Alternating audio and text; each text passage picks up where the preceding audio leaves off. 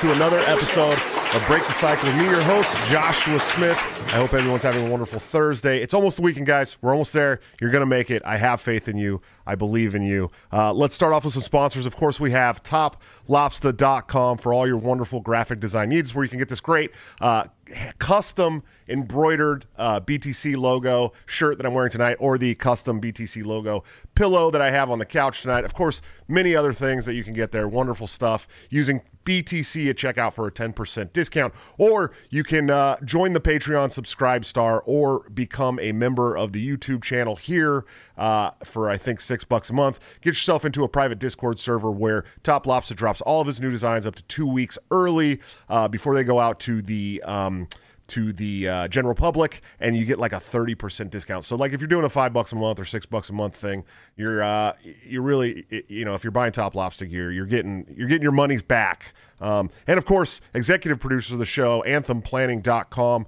for all your emergency and crisis planning needs.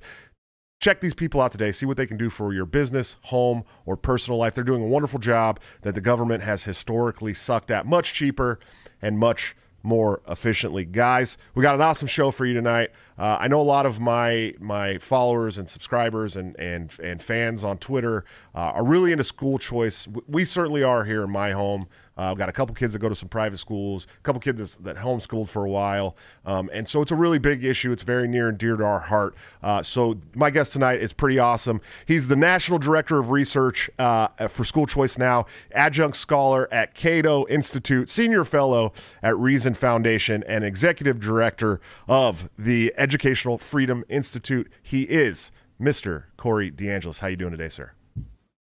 Hey, doing pretty well. I was telling you a little bit earlier, but uh, I got my AC repaired today, and uh, I was pretty concerned about that last night when I found out about 1.30 in the morning. But uh, we're good. We're rocking and rolling. That was my excitement for the day. Yeah, absolutely, man. It's funny. I, I work 12-hour shifts at a, at a big multi-purpose building. We have a data center there, and uh, our AC went out yesterday morning. And so I spent a 12 hour shift in my building with no AC and it was it was horrendous, absolutely terrible. So I I know how you feel, man. Uh, so what, what I like to start off on my show with a, a, little bit about your journey, how you got to where you are. Obviously, very liberty based, um, hyper focused on school choice. Uh, how did you get there? I mean, what was it that that sent you in that direction? Well, uh, the government school system is one of the most socialized uh, entities in our society today. The government runs the schools, the government funds the schools, they compel you to attend schools.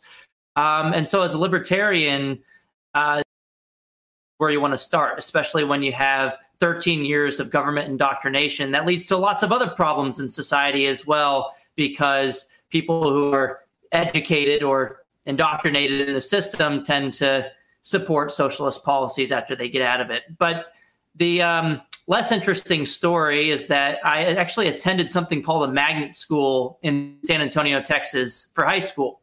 Magnet schools are still government run schools, but you're not residentially assigned to them. So you, it reduces the amount of monopoly power when you can actually select yourself into one of these types of schools. This school was on the same campus as my residentially assigned school. So for four years during high school, I was able to see the difference night and day between my residentially assigned government school and the magnet school that I chose to attend. And I feel like that had a positive impact on my life trajectory, just having better experiences for those four years. Uh, and then after that, I did my bachelor's and master's at the University of Texas San, at San Antonio uh, in economics. So that really just opened my mind to the uh, reality that the main problem with K 12 education in America is the massive power imbalance between the teachers' unions and the uh, individual families. And a lot of that's caused by compulsory property tax funding and geographic monopolies that are created through residential assignment. Uh, and then my advisor there was also affiliated with the Friedman Foundation, which is now called Ed Choice, which is a school choice advocacy group. He recommended a couple of times that I go and do my PhD at the University of Arkansas in something called the, the Department of Education Reform that had a couple of big uh, uh, school choice researchers, Patrick Wolf, Jay Greene, and Robert Maranto. And that's where I really started doing the heavy hitting research on school choice programs. Nice, absolutely. And uh, you you live in Washington D.C. now, so you you're really like in the belly of the beast, man. Yeah, it's horrible. I mean, it's been horrible this this past year. I've lived here for about four years. I grew up in Texas. It was great in Texas. Arkansas was fun for the couple of years that I was there. Um, but yeah, just this past year, I started looking at Zillow all the time, trying to look at property in Florida and Texas because those were the more the more free states than Washington D.C. And then our our mayor just uh, reinstated the mask mandate. So I just got back from the gym a little bit before this, and we're in there sucking, trying to suck oxygen with a mask on our faces. Everybody knows it's BS, but we do it anyway because. Uh, the owners of the gym know that they'll get in trouble and they'll get a fine if they're caught for for um, not abiding by the mask mandate. Even though Mayor Bowser herself was caught 20 less than 24 hours after her mask mandate went into effect, officiating a wedding at the Line Hotel, which is maybe like a mile away from my place. Uh, with no masks, everybody was in there with no mask indoors, and it's because I think the, our rulers know that it's a bunch of BS too. But everybody kind of plays along because of this collective action problem where no one wants to stick their neck out. So nobody does anything, even though we all know it's nonsense. Sure. So that, that that's kind of a side conversation. But Josh, I really wanted to I wanted to define school choice really quickly sure. for the listeners because it's not all that um, obvious for a lot of people. And I, I, I kind of changed how we talk about this conversation a little bit from school choice, which isn't very transparent and uh, might have a lot of baggage with it, to the idea of funding students directly or funding students instead of systems. I think it's beneficial to talk about in that way because it really provides some clarity. Uh, it's the idea that the education dollars allocated for a certain child should follow them to wherever they're getting an education. That could be the government run school if that works best for them. Uh, for a lot of people, that's not the option that they would choose if they had a true choice. Um, but it could also follow them to a private school or a homeschool setting. Could even be something like a pandemic pod or micro school uh, that a lot of parents engaged with over this past year, or a homeschool co-op. Any approved education expenditure, it would fall under this umbrella of funding students as opposed to systems. Another reason why I like to talk about it in this way is because it puts the other side on defense all of a sudden when you say we should fund students not systems if you want to argue with that all of a sudden the burden of proof becomes on you which happens to be in most cases the teachers unions to try to come up with a reason why we should fund the buildings instead of giving the money to the families directly instead. And it really puts them in a weird uh, uh, in a weird, weird predicament when you start to think about how people in the teachers unions and people who are in state legislatures voting against initiatives that fund people directly when it comes to K to 12 education, they, they, they support funding individuals directly when it comes to so many other, just about any other taxpayer funded initiative for any other level of education or any other industry. Just think about it. With higher education, we have Pell Grants in the GI Bill, where the money goes to the student, taxpayer funds, and they can choose to take it to the public community college if they want, but they could also take it to a private religious or non-religious university of their choosing. We do the same thing with the Head Start program at the federal level or other state funded pre-K programs where the money doesn't go to a residentially assigned government run provider of pre-K services. Instead, the money goes to the family and they can pick public, private, religious or non-religious providers of pre-K services. We do the same thing with food stamps. The money goes to the family, it doesn't go to a government run grocery store. We do the same thing with Medicaid dollars. You can take the Medicaid dollars to a private religious hospital if you want. You can do it you can extend the same logic for just about everything else that the uh, people who oppose school choice um, are okay with. But only when it comes to those in between years of K through 12 education do they get all up in arms when there's any initiative to fund people as opposed to buildings. And the only way to ever bridge that apparent logical inconsistency is to realize that the only difference there is one of power dynamics. That choice is the norm with higher education, pre K, and just about any other industry. But choice threatens an entrenched special interest, the teachers' unions, that profit from getting children's education dollars, regardless of whether how well they do, and regardless of, as we've seen over the past year, of whether they even open their doors for business. So they fight really hard against any change to the status quo. Sure. Yeah. I mean, whether they even get out of their pajamas throughout the day, they st- still get funded. well, and, and, that's been clear more than ever over the past year and a half, right? I mean, the private schools were fighting to reopen from the get go because they knew that their customers could take their money elsewhere if they weren't providing adequate services. Hmm. But then the government school teachers union monopoly fought to keep closed as long as possible whenever there was a decision of a governor to close the close the schools in a state, private school groups would file legal cases to for the right to to reopen and provide their customers with goods and services. The public school teachers unions celebrated the decision everywhere. I remember one example in California, for example, there was in Sacramento there was an arbitrary closure rule that applied to schools. If you were learning, it was dangerous, but it didn't apply to daycares. If you were a daycare, it was fine. So, one private Catholic school in Sacramento actually rebranded itself as a daycare. They retrained all their employees, their teachers, and started to call them daycare workers or childcare providers. And the health official was upset about that. But it just goes to show you that the private schools were innovative to try to get around these regulations and to, to do whatever they could to provide that service. And I think the main difference there isn't one of um, motivations. I think there are some bad apples in, in in any sector, but I think the main difference is one of incentives that one of these sectors gets your money regardless of whether they open their doors for business. So of course, the public school monopoly that gets paid regardless is going to try to stay home and work in their PJs, knowing damn well that they're not going to lose their job security or pay. And in fact, it's actually worse than that. It's not just that they didn't see a cost to keeping schools closed, they saw a benefit in keeping schools closed. They knew they could leverage the school closures by holding children's educations hostage as long as possible in order to secure additional ransom payments, billions and billions of dollars in ransom payments from the federal government in order to reopen. So they could use that state of disorder as an argument for why they needed more resources. They actually profit from doing the wrong thing. The incentives are completely backwards when it comes to the government school system. That's the problem. And people are figuring that out finally. They're saying, well, look, if my grocery store didn't open uh, uh with all this mess over the past year, it kind of sucked, but it wasn't horrible because I could take my money to Trader Joe's if Walmart was closed. But if my school was closed, my public school, I had to go scramble and dig in my pockets to pay for a private school uh, for tuition and fees out of pocket, which essentially is a form of paying twice.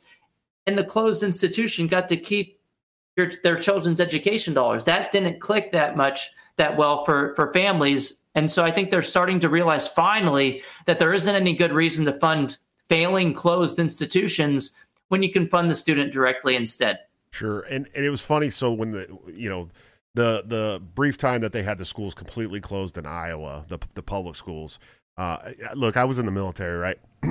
and uh, the first time I ever realized how inefficient the government was, I was talking to a, a yeoman, some you know guy down in the in the uh, uh admin side of things, and he, I, I, asked him if I could borrow a pin. He's like, "Do you know how much we pay for these pins? You know, you know how much the the, the, the government pays for these pins? About five dollars per pin." I'm like, "It's a it's a ink pen, like a big ink pen, five dollars."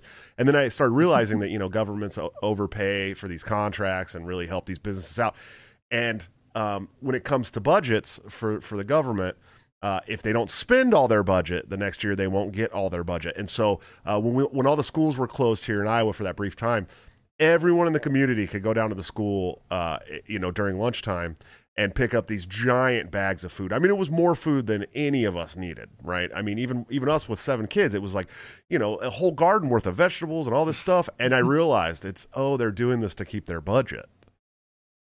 Yeah, I mean the, the incentives are completely backwards, and it's part of the reason is because they're spending someone else's money. It's not government money, it's not public money, it's taxpayer money.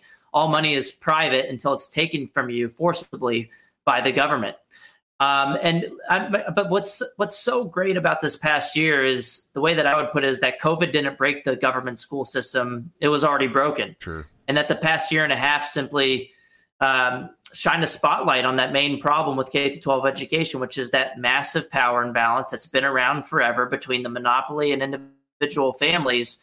And it started to become clear with all of the hypocrisy and just all of the uh, the, the, the, the drunkenness of power that was uh, shown by the teachers unions overplaying their hand over and over again. It's like they never learned from their mistakes. You had the Los Angeles teachers unions in their report on safely reopening schools calling to defund the police which that's another conversation we could talk about what what how how we could reform the police system. But they were calling for that you know um, medicare for all a wealth tax. They were calling for a ban on their competition charter schools True. in order to safely reopen schools. So they started to include all these political demands into the school reopening debate which really showed people their true colors. I mean you also had at least a dozen uh, teachers unions on at least two occasions hold something they called national days of resistance since march of 20 since uh, early 2020 That's happened at least twice where they band together with the democratic socialists of america and other socialist groups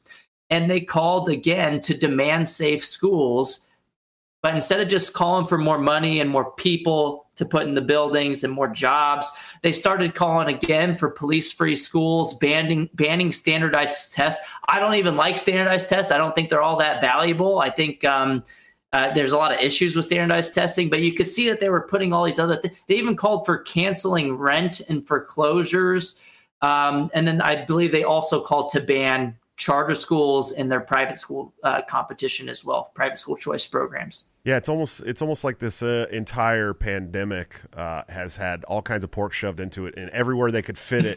you know, when it comes to the, especially when it came to these these bailouts. I mean, for you know, they're like, oh, we're going to save you guys. We know you haven't been working. We're going to give you some money, but then we're gonna, when you're not looking, we're going to give the, the the vast majority of this money to other places that aren't you guys. And so it's like it's the same thing, really.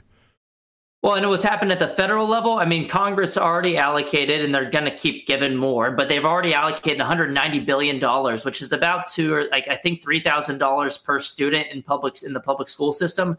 Should have just given that given that fan, uh, money to the to the parents if you're going to spend it at all. They ended up giving it to the closed school buildings, and a senator in the Senate, uh, a member of the Senate, I believe, is a Republican from Missouri, introduced an amendment to the American Rescue Plan for the 123 billion dollars that were going to the K was going to the K through 12 education system.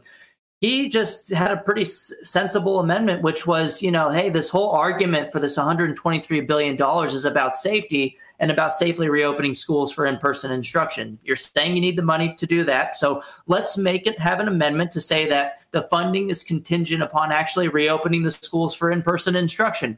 It failed on a partisan 50-50 vote. Every Democrat voted against it, every Republican voted in favor, but that doesn't that doesn't get you get you passage. You can't you have to have you know the 51 votes in order to get it done in the Senate. So none of that funding was actually contingent upon reopening the schools the states did it too. I mean, California Governor Newsom had uh, some some carrots in the form of billions of dollars to as an incentive to reopen the schools. And at first, that that sounds kind of okay. Well, at least he's making it based on reopening the schools. But what some districts did, like in San Francisco, their teachers unions out there figured out that they can just check a box and get the money without actually providing the service. And the way they did that was they opened, they figured out that the bare minimum they had to do was open the schools for uh, for one grade level for one day so what they did was they opened it for seniors for one day didn't they didn't teach them anything and then they got millions of dollars for doing so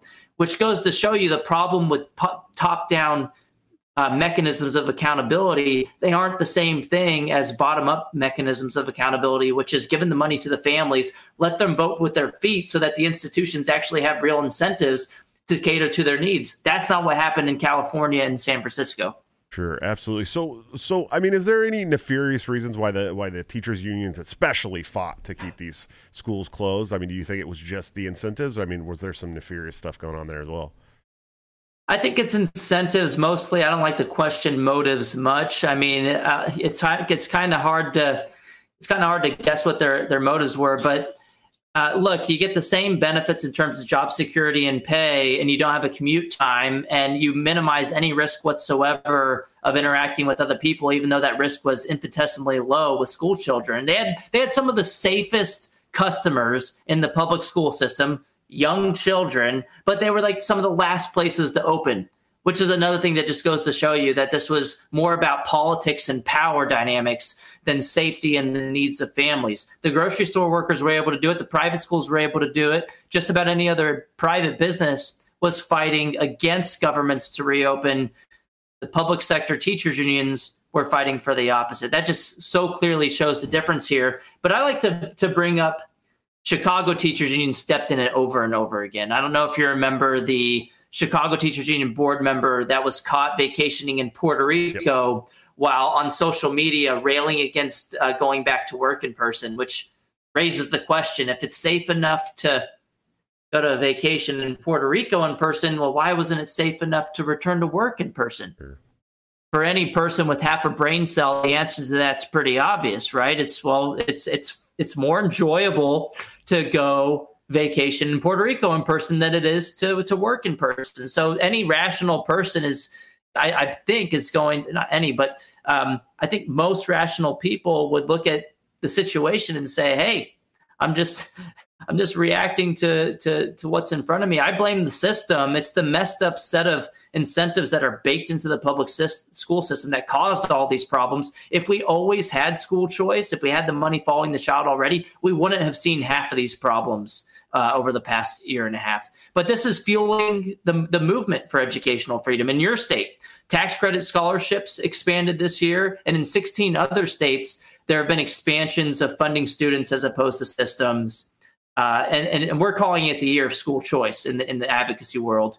There were some huge wins. It was not just the number of states, but there were some huge wins at the state level as well. For, for example, West Virginia and New Hampshire they passed something called education savings accounts. This is the purest form of funding students as opposed to systems there is. It's kind of like the voucher idea where you can take the money that would have went to your government school to a private school for tuition and fees. Same idea. A portion of that funding follows the child, but it's not limited to be used as a voucher for private school tuition and fees. It goes into a education savings account for the child. You could use it for private school tuition and fees, but you could also use it for homeschooling expenses, tutoring, uh, pandemic pods, micro schools, any approved education expenditure. That just seems like so many steps to give you your money back. yeah, just don't take my money from me in the first place. But look, this look, uh, you know, it, abolishing property. I get this from libertarians a lot. You know, like, hey, why don't we just abolish the property tax or just abolish taxes all, altogether?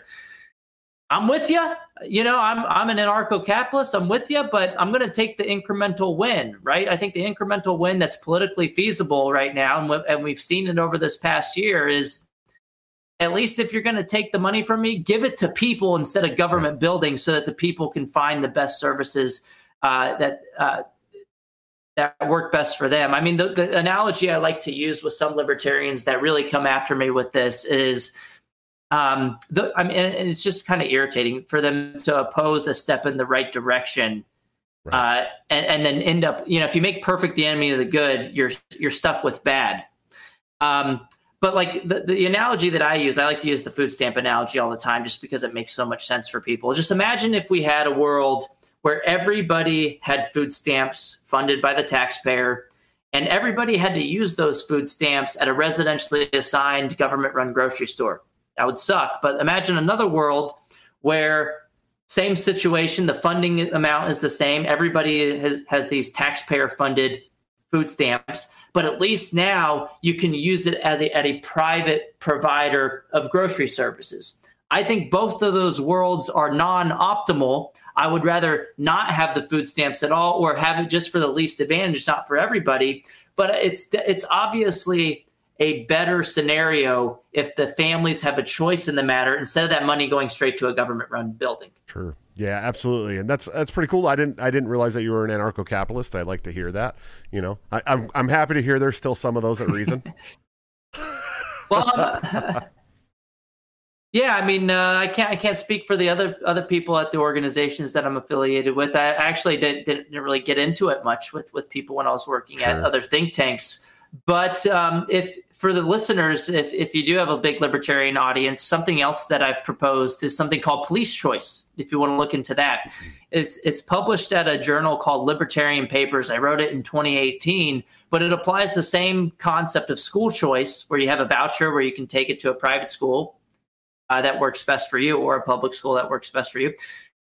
Same concept, apply it to policing if your government run, residentially assigned, essentially in your jurisdiction, police department is abusing your rights, or if they're not even coming, what you know, if they're not uh, uh, coming to your to your house when you call them and someone steals your car, or if they take five hours to get there and they don't actually do anything, you can take your police voucher to another provider that either doesn't abuse your rights or provides services in an adequate manner.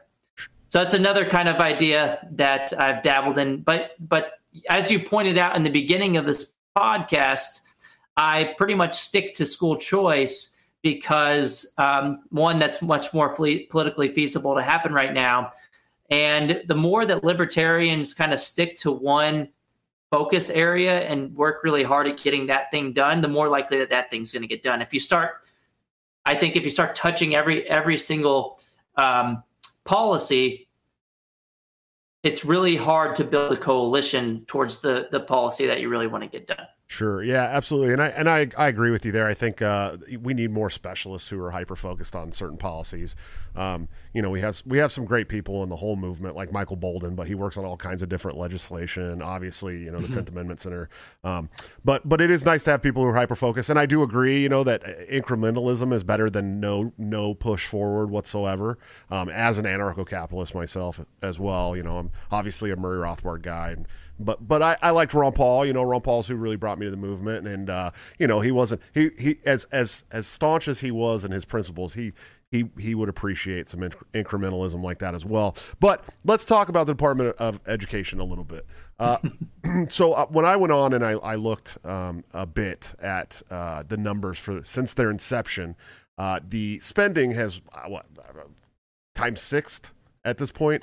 Uh, and the test scores have yep. stayed pretty much the same or lower in most places, right? It's about quad, it's about doubled or tripled the, the spending on an inflation adjusted basis since the inception of the Department of Education, and the test scores are about the same. Right, right. So or it I, may be lower in some cases. So I mean, you know, you've probably studied the history on on schools a lot more than I have. I, am sure. I'm sure of it. Uh, but I mean, what was it like before the Department of Education took over? Because it's you know, I don't think a lot of people understand that they're not they're not like something that the entity that's been around forever. They they're still relatively newish. Yeah, they should they, they should have never been born. I mean, the word edu- the word education is not in the Constitution, so I'm not sure why we have one.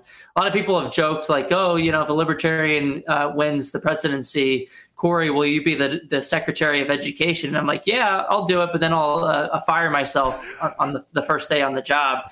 Um, but uh, but yeah, I mean, if you look at uh, the spending trends since, let's say, 1960, if you look at the federal data on this, there's been a 287% increase in inflation adjusted per pupil education expenditures in the government school system in the US.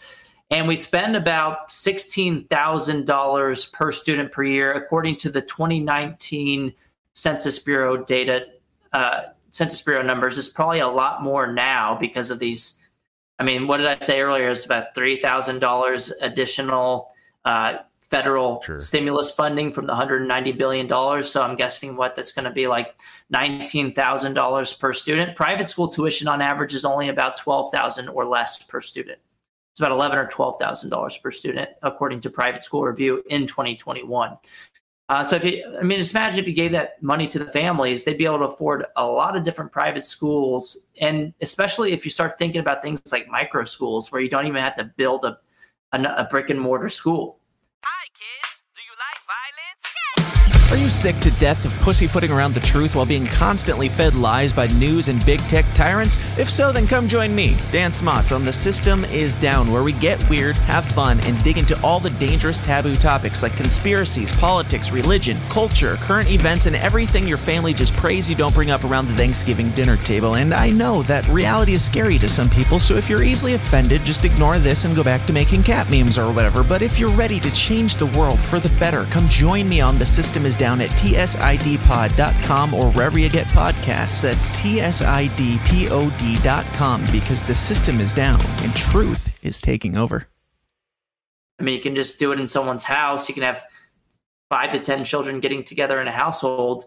And if families were able to take, what, $15,000, $16,000 per student, they'd be able to afford a lot of alternatives. Sure, sure. Well, and that's that's one of the cool things about living in Iowa is we have it's so easy to homeschool here. Like we talked a little bit about this before the uh, before we started the episode, but you can literally just say, "Hey, we're going to homeschool. Catch catch you later," and the government has no say in it whatsoever. Of course, we still have to pay for the public schools, even if we have our kid at home and are you know paying for all the lunches and all that stuff. But they do have these little uh, homeschool communities here where you know a bunch mm-hmm. of the the parents in the neighborhood will bring all the kids over to one house for for school and the you know the one mom is really smart in this you know it, it is a, it's actually a pretty cool thing and the kids are really smart. Yeah i think iowa public schools spend what 14000 and some change i believe and then the private school tuition in iowa is half that. I think it's five or six thousand dollars on average. Uh, so again i mean it just shows goes to show you that the market can produce uh, a product at a lower cost. Someone might respond and say, "Aha!" But Corey, you think you're so smart? The tuition at private schools does not does not cover the full cost of educating a student. To which I would respond that, well, the only policy relevant number is the amount of money that would follow the child from what we're already spending in the government school system.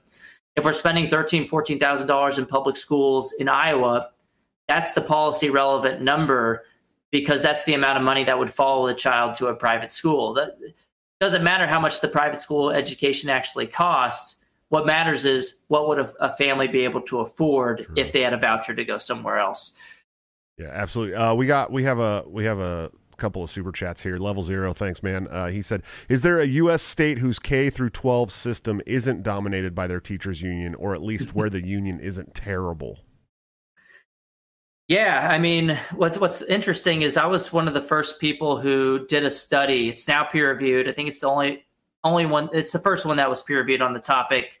That we, we just looked at public school districts and how strong their teachers unions were, and and whether they opened for in person instruction. And actually, uh, actually found out, surprise, surprise, that the public school districts with stronger teachers unions were less likely to reopen their doors for in person instruction over the past year, which wasn't very surprising, but uh, you know your theory needs data needs data to back it up. And then we've we've also started looking at data this year, also finding that going into this fall, the places with the stronger teachers unions more likely to ma- mandate that all kids in the public school system have masks. Um, and as far as states that are that are great when it comes to educational freedom, I've always pointed to Florida and Arizona. Florida this year is one of the 17 states that expanded their already um, free education system, where uh, I think they're calling it the largest expansion of private school choice in Florida history that just passed into law this year. So that's that's big, and one of the biggest parts of that is they had income caps on a couple of their programs, and they put in an, an, uh, something called an automatic escalator that increases that income threshold each year by a significant amount to where into the future it'll be non-income based. It'll be a universal program. Everybody can take their children's education dollars elsewhere. And one other note on florida that just happened last week the board of education just unanimously approved allowing all families regardless of income to be able to take their kids education dollars to a private school if they disagree with their government school's masking policy. Nice. And that can go both ways. Sure. If you don't like that your school is mandating masks, or if you don't like that your school is not mandating masks. And look, I mean, all of these fights that we've seen over the past year and a half with masking and the curriculum and critical race theory stuff and the reopening debate, whether you should do in person or uh, remote learning. It's these are all symptoms of the real problem, which is the one size fits all government school system. The only way that we're ever going to get out of this and, and ever be able to move forward without forcing other people's children into institutions that are not aligned with their values or their needs is to fund the student directly and to allow people to sort into the institutions that align with their values and that meet their children's needs the best and, academically socially and, and, and any any other need that the, the child might might have. Uh, that's that's the only way out of this. And i think it's great that florida did this. I think the uh, it shouldn't have been contingent upon whether the school was masking or not or whatever that decision is but I mean, the, the parents could always say they disagree with it either way. They're all eligible one way or the other. Oh, well, if my school's masking, I don't agree with that. If my school's not masking, I don't agree with that. I mean, they could make that argument and say that they want to go to another institution. And that's through the Hope Scholarship program, an already existing program in Florida. So that's great. I mean, I'm just really excited about that movement in Florida. This year in particular, though, West Virginia I just mentioned this earlier. They now have the most expansive education savings account program in the nation. They went from zero to 100 real quick. They had no charter schools last year on the ground. They didn't have any private school choice programs. And then this year, 93% of the school age population will be eligible for an education savings account program where they can take their money to public, private, charter, uh, homeschooling option, any approved education expenditure. So they went from having essentially no school choice to having it for just about everybody. And in a few years, they're going to bust that 93% cap and to make it all the way to 100% of the population uh, being eligible. Other states that are kind of toying with this masking um, voucher idea, which again, I, I think it's better just to make it based on whatever your reason is for not liking the school that you're assigned to. But one one benefit is that this ties the the masking eligibility criteria keeps school choice in the national spotlight and keeps it into in the national conversation, which is important. And then it also mobilizes Republicans who might have been on the fence before to support the policy when they might not have supported the policy before. Uh, so now in red states, it might be even more likely that expansions of educational freedom would happen. I, I've heard other ideas of tying the voucher to the critical race theory idea. I don't care if your school teaches critical race theory. If you want to go to a school that teaches critical race theory, I think that should be fine, especially when uh, a lot of us disagree on what that actually means. And I actually do believe there's systemic racism built into the government school system through residential assignment that has uh, been perpetuated since redlining in the 1930s. Uh, that's I just don't. I just don't think that the government schools will actually teach that about their own system. Right. Uh, so the implementation gets kind of tricky as well, and what happens actually on the ground. And I think a lot of parents that are upset about this critical race theory idea in the schools, they're not really concerned about teaching history or teaching that systemic racism exists. I think a lot of parents are upset about actual practices that they're seeing in the news with students or, or teachers being segregated by the color of their skin, which I, I find that to be problematic. But look, all of these things are a symptom of the one size fits all system, system. And if if Republicans tie these kind of things to the bills, not something that I think should be necessary, but there could be this this this side benefit of mobilizing fence sitting Republicans to support these bills, and at least we'll get some expansions in the red states. Sure, absolutely. And we just uh, we just got a super chat from Rich Clark. Thanks, man. Five dollars super chat. And and and this makes sense. I was actually going to talk. I mean, I don't think there's been a, a better year for red pilling Republicans on school choice. I really don't. Um, not in my life, certainly not in my life. But uh, uh, Rich said Corey's doing his job a little too well. We need things to keep getting worse so we can convince more Republicans to burn it all down. I don't disagree. I think you know there's been so many great, uh, you know what I mean. There's been so many great red pilling moments over the last year. We got Republicans now talking about holistic health and organic food and vitamins. Okay, we got we got uh, we got Republicans talking about school choice. Uh, you know, it's it's uh, what else? Uh, you, you, know, we got we got a more red pilled on the police now after you know the January 6th crap, and so it's uh, you know it has been a really good year for that. But it, it's funny that he says that because it's it's true. I mean, it takes it takes uh, you know terrible acts in this country for people to wake up to things, and I think a lot of people have woken up to, especially the school choice. Yeah. Yeah, and you know what? I'm not going to slow down because the teachers unions are doing that for me when it comes to things getting so out, out of hand. I, there's nothing I can do to stop the teachers unions from making my case for me. I think I'm going to actually give a formal award to Randi Weingarten, the president of the American Federation of Teachers, for just stepping in it over and over again and showing her true colors. She is the school choice advocate of the year, and that's saying something. I think she beat me out on that on that award this past year, and but she did it unintentionally.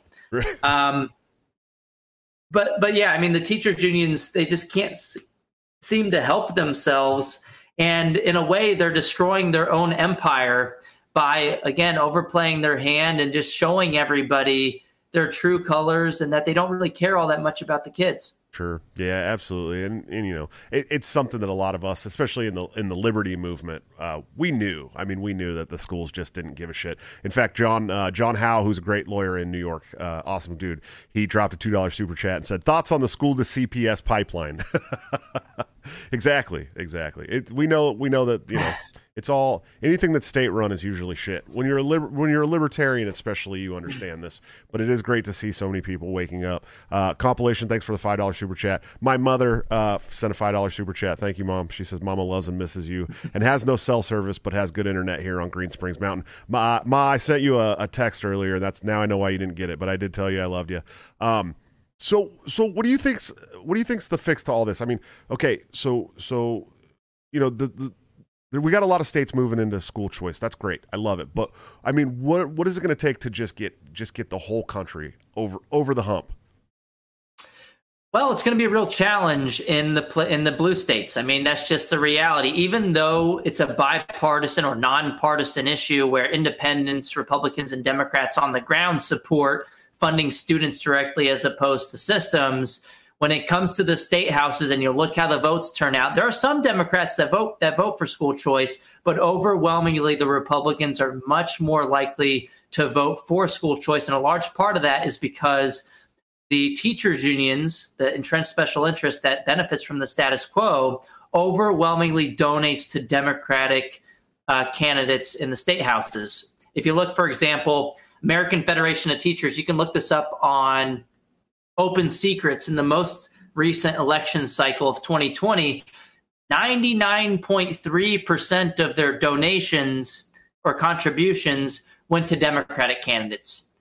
Uh, less than 1%, I think it was less than a half a percent, went to Republican candidates from the American Federation of Teachers. So there's a huge power problem here. It's not an argument problem. The argument is a, clearly a Democrat, Republican, nonpartisan issue libertarian issue as well that Democrats support funding students directly when it comes to Pell Grants for higher education. They support it when it comes to pre K, like the, the Head Start program. The, the money goes to the parents and they can choose. But then it's for some reason it's different when it comes to K through 12 education. For some reason it's different uh, for K through 12 education, but it's okay when it comes to food stamps, where we don't tell low income families that they must spend that money at a residentially assigned government run grocery store. The only difference there, as I mentioned earlier, is one of power dynamics. Choice is the norm in just about any other industry, higher education and pre K, but choice is a threat to the teachers unions when it, only when it comes to K through 12. So they fight really hard against that. Uh, because they want to keep your children's education dollars regardless of how well they do and regardless of whether they even go to work, as we've seen over the past year. So they have they have a good setup right now. They have a monopoly and they're fighting like hell to keep it. But I think the logic is just on, on a logic level, we're, we're, we have them destroyed. I mean, their main argument is, oh, but this is going to steal money from the from the public schools. To which I respond, the money doesn't belong to the government schools. Education funding is meant for educating children, not for propping up and protecting a particular institution. We should fund students as opposed to systems or buildings. Sure. And they can't really argue with that. I mean, once you really get down to it and center the conversation on the student, they come from this perspective of this money belongs to our our institutions. Our side comes from the perspective of if you're a true libertarian, it's it belongs to the taxpayer, uh, the people you took it from in the first place. But if not, the, the intended beneficiary of that funding is the student.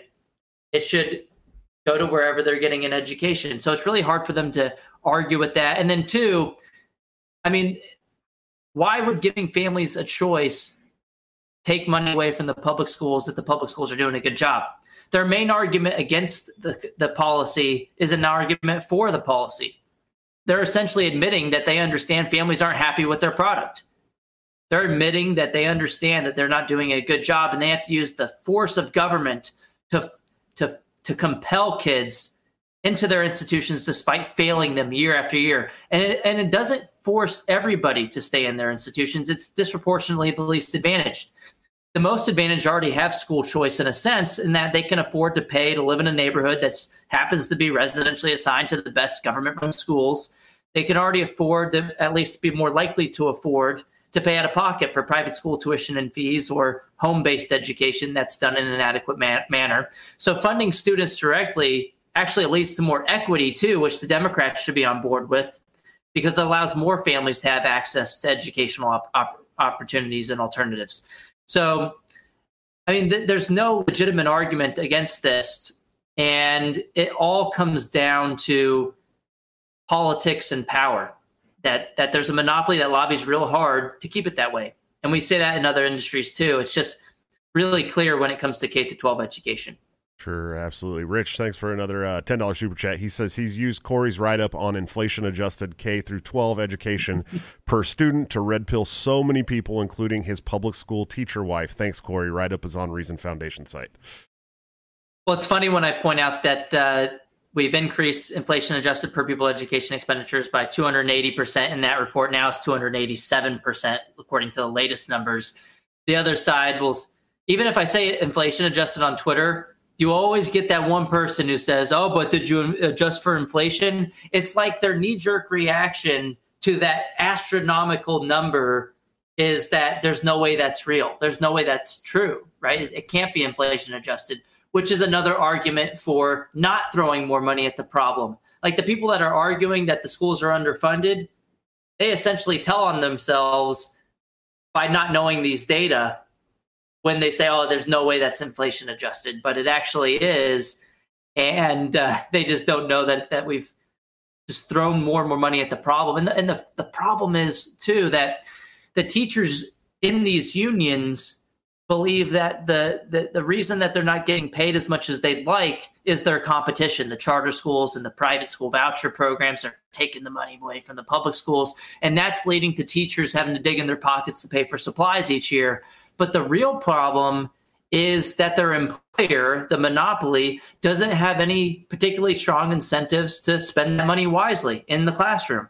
So when we see more and more money being thrown into the system. For example, a report by Ben Scafidi at Kennesaw State University found that nationwide between 1992 and 2014 in the United States, inflation adjusted per pupil education expenditures increased by about 27%, but real teacher salaries adjusted for inflation actually dropped over the same period by 2%.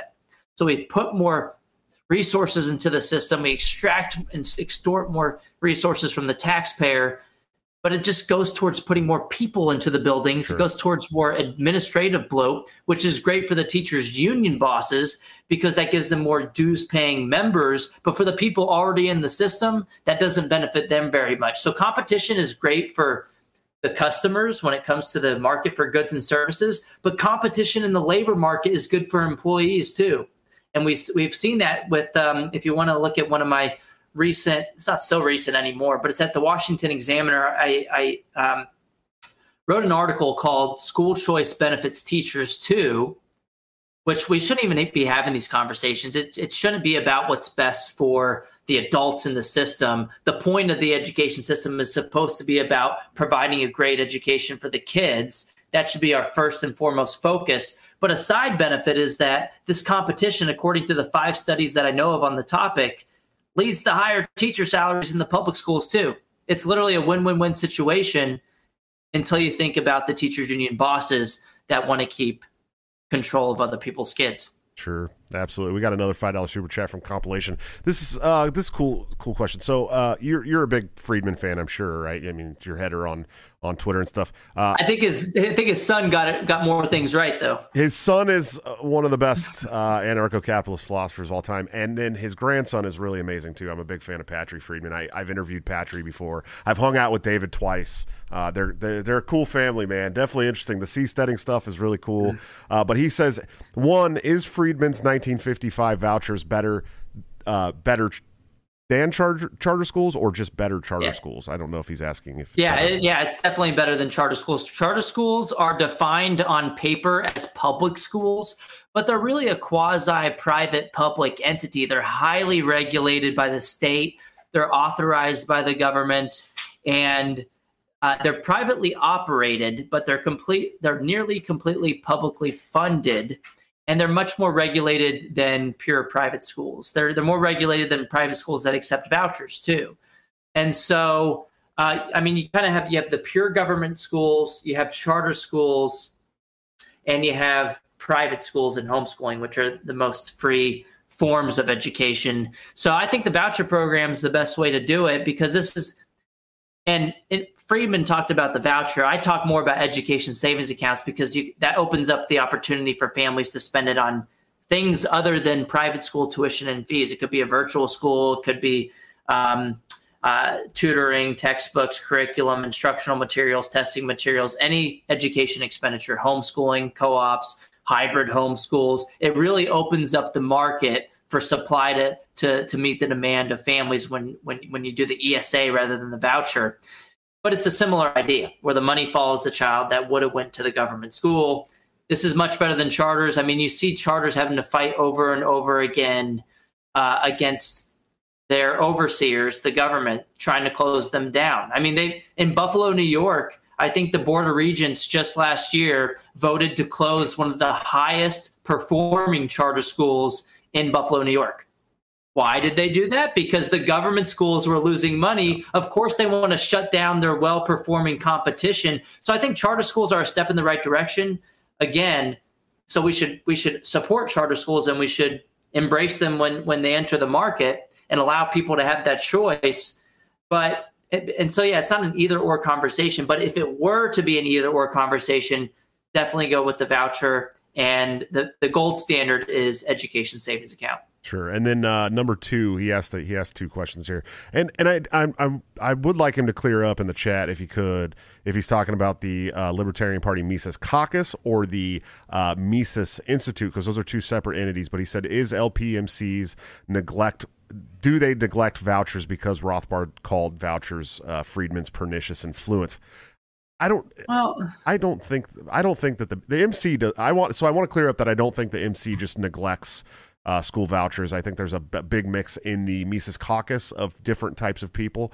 The Institute also has a lot of different scholars as well who have different thoughts on things, but I'm sure, you know, they're usually going to side with Rothbard on things.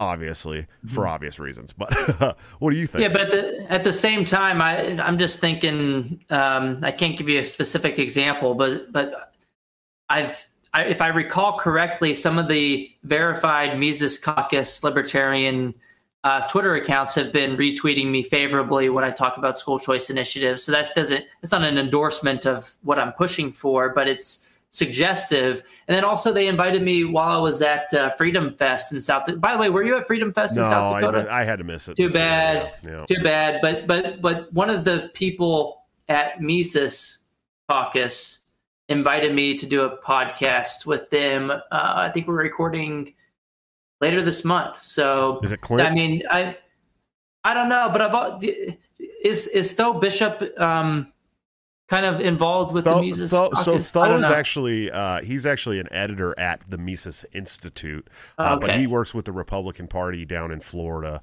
um, and he's a big DeSantis fan and all that stuff too. But he's doing some really cool stuff in the in the Republican Party. They're trying to basically take over state boards and, and county local county uh, boards too in the Republican Party as uh, as obviously liberty-based Republicans like uh, like Massie or anything like that. So he's a little different than the Libertarians. Obviously, the, the Mises Caucus is trying to take over the Libertarian Party. They support local, uh, only local Libertarian candidates where you can make a difference and stuff like that. So- Ah, I, I think I saw them tweet about like a local vou- voucher program or something, not a state that level. would make a lot So- of sense. Yeah, absolutely. th- yeah, I, and I think that the, the, the thing is, most of these private school choice initiatives are done at the state level because a big chunk of the funding for um, for K to 12 education comes from state legislatures. It's it's easier to get these things passed at the state level. We've seen historically, it's much more likely to happen that way. You can have it uh,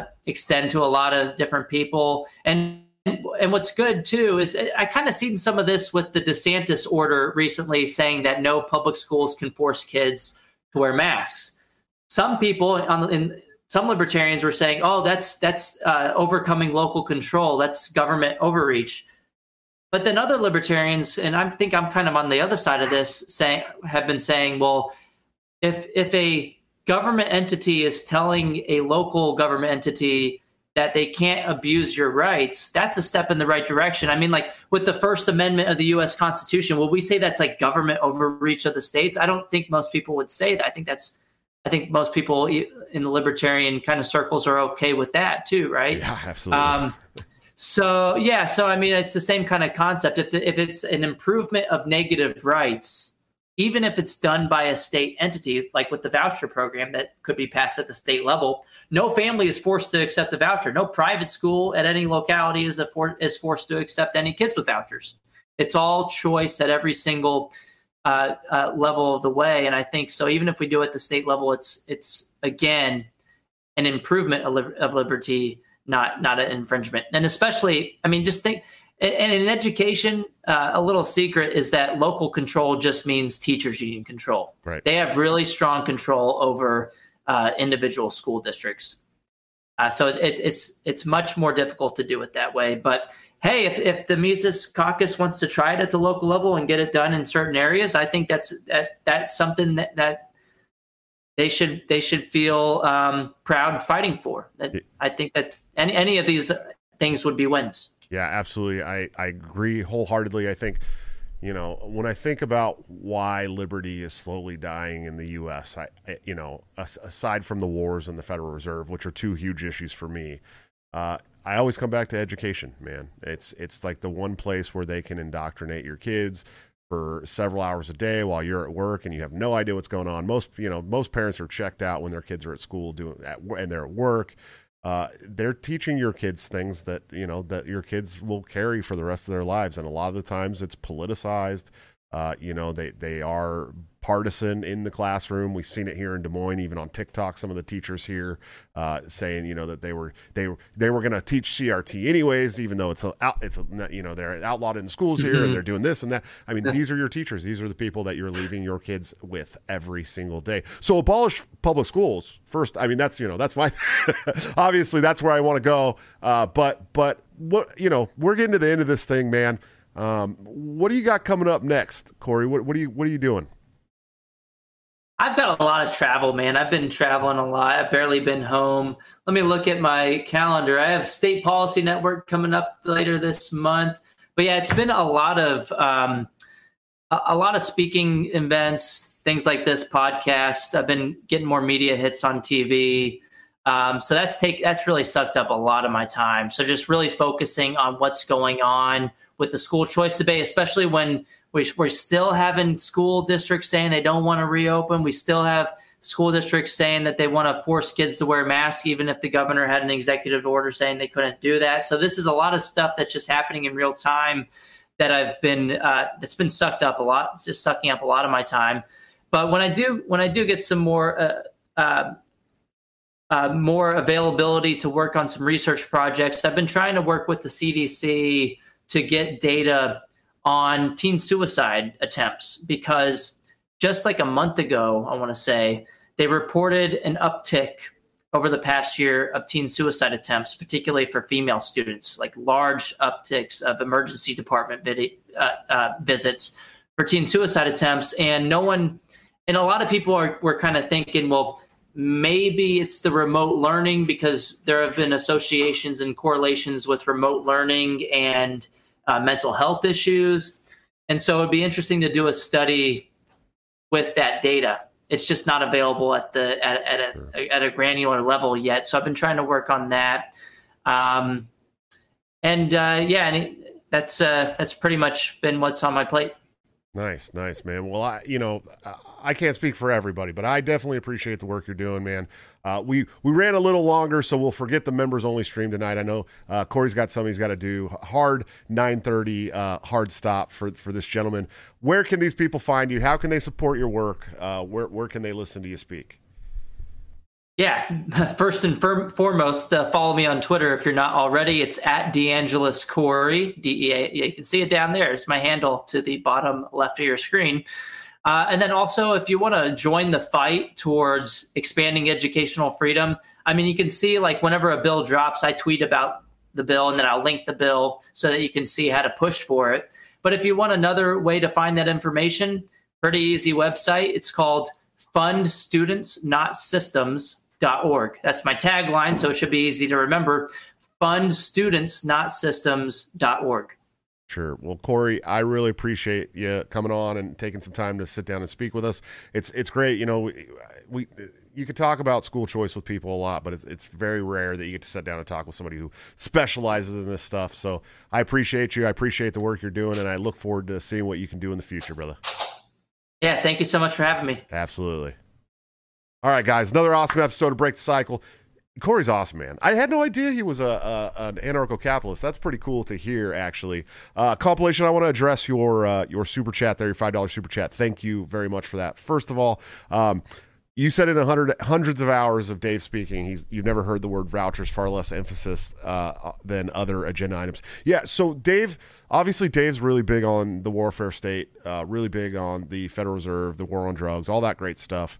Um, I have, don't know that I've heard him talk about vouchers either. I'm not a big. Uh, I'm not a big voucher guy. I mean, you know, I would obviously, and I think most people in the uh, caucus um, and maybe some at the institute would will take whatever we can get, but it's definitely not, um, you know, it's not what they're going to fight for right away. There's some really cool stuff going on down in Florida that Corey just talked about. I don't know how many people in the Mises Caucus have heard about what's going on in Florida as far as education goes, but I think uh, more people need to follow Corey. Uh, he's proving that there are some based members of the Cato Institute and uh, Reason, so that's pretty cool. Um, compilation, thank you for another five dollars super chat. Are you Corey familiar with collapsitarian argument or not? Sorry, he's taken off. Uh, I am obviously very familiar with the collapsitarian argument. Uh, I try to stay a little white pilled as of today uh, it, until they fully black pill me, and then we'll talk about that later. But um, thank you guys so much for all your support. Definitely go check out our sponsors, toplobster.com, the man, the myth, the legend, my good friend and partner on Break the Cycle, where you can get this great custom embroidered logo, uh, BTC logo, or this great pillow on the couch that's embroidered, uh, not embroidered, but it's got the custom BTC logo on it as well, um, and all kinds of other great graphic stuff, all kinds of really cool shirts and hats and backpacks and mugs and um, all that great stuff. Use BTC at checkout for a 10% discount or join the Patreon subscribe star or become a member of the uh, YouTube channel under any of my videos to get into a private Discord server that has wonderful people in it uh, that you get to hang out with 24 um, 7. And you also get new Top Lobster designs up to two weeks early at a 30% discount. It really pays for itself if you're a smaller monthly donor. And of course, executive producers of the show, anthemplanning.com for all your emergency and crisis planning needs. Check them out today. See what they can do for your business, home, or personal life. They're doing a wonderful job that the government has historically sucked at uh, much cheaper and much more efficiently. Guys, tomorrow on the show, last show of the week, uh, we have my friend. Chase, guys are coming on from One American Podcast. Dude is incredibly based. If you didn't watch him on Reed uh, show, he showed up dressed as Reed Coverdell. It was pretty hilarious. The guy's awesome. He's funny. He's doing a lot of great things. Um, guys, seriously, if you want to support the show and and get all the cool swag, go check out the Patreon and all that stuff. If you're listening to the show, because I see that we have now like a minimum of 800 regular daily listeners or something like that on the podcast uh, audio. Come check out the the show. You don't have to make it to the live shows. It's always the the shows stay here. They stream here, and they always uh, sync to Odysee as well. You can find me at Break the Cycle, Joshua Smith at Odysee. But come over and just hit that subscribe button because it helps the algorithm over here. And uh, this is the stream that really takes care of the show at this point. So if you guys can come over here and do that, if you're just watching the show and you want to listen to the show at other times, you can also do that and find us on any of the podcast apps out there. Pretty much, I think there's like one or two that people have had problems finding us on, but uh, for the most part, we're on everything: Google, Apple, uh, Spotify, all that great stuff, uh, Podbean or whatever the hell that is. Um, guys, I will see you tomorrow for the show with Chase Geiser. I'm looking forward it forward to it. But until then, don't forget to break the cycle.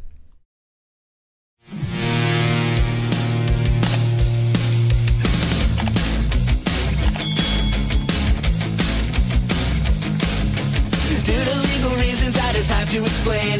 The lyrics of my last song may seem to contain a violent call to action in the verse and refrain, but I just landed in Minecraft. The helicopter part was in reference to GTA 5 and the things you do. So any violence you commit, I am not an excuse because I just landed in Minecraft.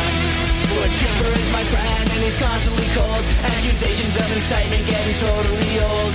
Make your own choices, yeah, you have control because I just landed in Minecraft. Obviously, I would never advocate force unless there's due process and a trial, of course. And if you're convicted, we will make you a corpse in Minecraft, just in Minecraft.